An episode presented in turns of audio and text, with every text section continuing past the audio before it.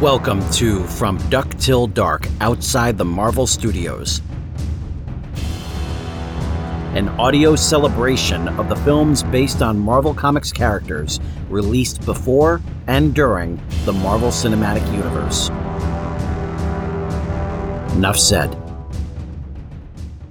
Face front, true believers. This is George Soroy, and welcome to the latest episode of From Duck Till Dark Outside the Marvel Studios, a celebration of all the different films based on Marvel Comics characters that were released before and during the run of the Marvel Cinematic Universe. This is a real fun project that I've taken upon myself thanks to the National Podcast Post Month Challenge. For those of you who don't know that, it's simply this you record, you edit, you post an episode every day for 30 days throughout the month of November. And back in 2019, I went ahead and created the series, and now I decided to give it a redo and and give it a nice polish, give it a new intro and outro, better production values, and see if I can add some additional insight to all these different movies. And I found a lot of insight when it comes to tonight's movie, which which was supposed to be released in 1990 as a basically an answer to Tim Burton's Batman. Um, DC had really, really come, really uh, exploded with with Tim Burton's Batman being the the biggest hit of 1989, and it's obviously rightfully so. It still holds up to this day, and I still say that the marketing campaign of Batman 1989 is probably the best marketing campaign for any movie that I've ever seen, and I, am proud to say that I have that June 23rd poster hanging up in my office, framed. But the next year, former Cannon Films head Menachem Golan broke away from Cannon. he and his cousin Yoram Globus had a falling out, and Menachem was able to take his little golden parachute called 21st Century Film Corporation. He was ta- able to take the rights to a lot of to a handful of different projects that he was working on, and one of them was Captain America. It started out over in in Universal, and then it uh, just kind of went from place to place and found its way over to Cannon. And there were many different false starts with this one, but if uh, once Menachem broke away and from Yoram and started 21st Century Film Corporation, was able to take Captain America with him. Albert Pyun, the writer director, went along with him and was basically getting into uh, ear and and asked and suggested let's let's go with Captain America. It's an established it's an established IP in, uh, intellectual property, and it's something that that will definitely get some really good brand awareness behind it, and will hopefully bring in a good amount of cash flow to really kind of get the whole studio up and running. And uh, so Pyun was working with a, a script that started out with with Lawrence Block and wound up being worked on, reworked by Stephen Tolkin. And I've heard a lot of really interesting things about Stephen Tolkin's original script. And I'm just throwing it out there as like a bucket list.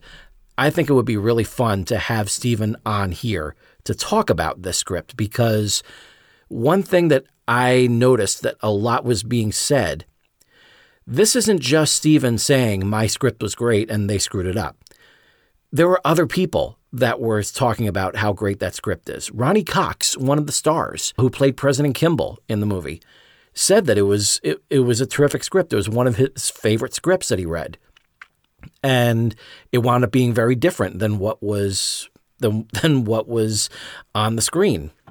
And so I would love to have Stephen Tolkin on here to talk more about this because it seemed like as as it was going on, it felt like the one of the main kind of like the weaker points for the film was the dialogue. For me, everything just felt too on the nose, and there was a lot of telling and not showing. But at the same time, they kind of had to because they only had, from what I understand, about three million dollars in the in the bank to do this movie, and Albert Pyun actually had told stories about how they had to basically gather enough short ends to be able to do a day's worth of shooting. And there were times when they were working with zero dollars in the bank account. So just the fact that they were able to get a movie with a beginning, middle, and end, that's a huge, huge testament to these. There's something about this movie. There really is. Like, uh, and too many people really kind of disregard it as just low budget trash and no no reason to go back to it and everything, especially considering the fact that we already have three fantastic Captain America films, and obviously you have Captain America at the forefront of the Avengers. But at the same time, there is something there's there's a charm about the 1990 Captain America, which actually got a very very tiny international release, and unfortunately did not make its way into U.S. theaters as originally projected. It wound up coming out to video cassette in 1992, and that was when I saw it when it was when it was finally out on on video. And I remember when I saw it, there were some things that I thought were just that didn't work. And, and, but that was mainly the effects. I didn't know just how low that budget was. I didn't I didn't know just how little they had to work with. But I appreciated the fact that no one in that movie was acting like they were just there for a paycheck, that they were just going to send up whatever they were, they were doing, that they weren't going to take the subject matter seriously. That they weren't going to take the source material seriously. And everyone there was really giving it their all. And whether or not they succeeded, you know, I mean that's that's up to that's up to the general public to decide. I think everyone involved really did a solid job. And there was a lot there that I really, really liked. I thought that Matt Salinger as Steve Rogers gave a real earnestness to this role. And I wouldn't be shocked if Chris Evans took a little bit of that as inspiration when he gave us his own take on Steve Rogers. Huge credit to Kim Gillingham. This is apparently her first film, and yet there she is playing two different roles. She's playing and three basically if you count the the older version of Steve's original girlfriend Bernie. And also playing the role of Sharon. Her her I don't remember if it's daughter or niece, but it's but hey, kudos. Kudos to her for pulling all of that off. Ronny Cox and Ned Beatty, you know, like who who knew that these guys would be would be there. But uh, Ned Beatty gave gave a really solid performance. Ronny Cox gave like such a real good, earnest, committed performance that you kind of have to take like a step back a little bit just to make sure that this guy's really on on the up and up, considering the fact that uh, that Ronny Cox, in just a few years prior, had given us the one-two punch of Dick Jones and Cohaagen from RoboCop and Total Recall. Thankfully, he was he was one of the good guys here, and as he says, he's not going to bail out on Captain America, and like lines like that, like it's uh, from other people, they would probably come off as cheesy, but like there was everyone was just committed. Everyone was really like sell, selling themselves on giving the very best that they can to this perform to their performances, and I a lot of it worked. A lot of it worked.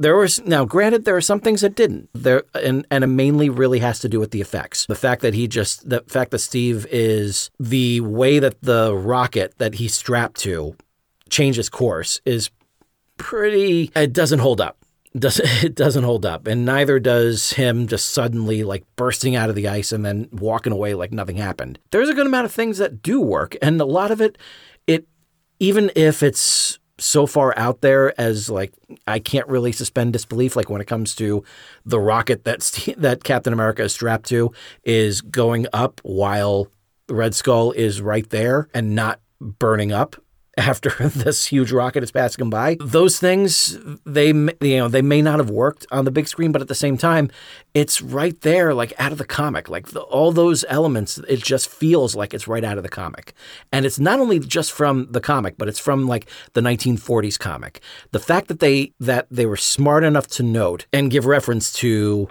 the Submariner and Human Torch, the original Human Torch before the Fantastic Four. Um, that was that was great that was something I really appreciated because those were the kinds of characters that were around in the 1940s when Captain America was really first coming into his own. So it was that I re- I really appreciated, I really enjoyed, and it gave a little hint of a potential shared universe many years before Marvel really went ahead and, and did that. The main thing was the budget. There was just just they could not get the really big set pieces that they really needed.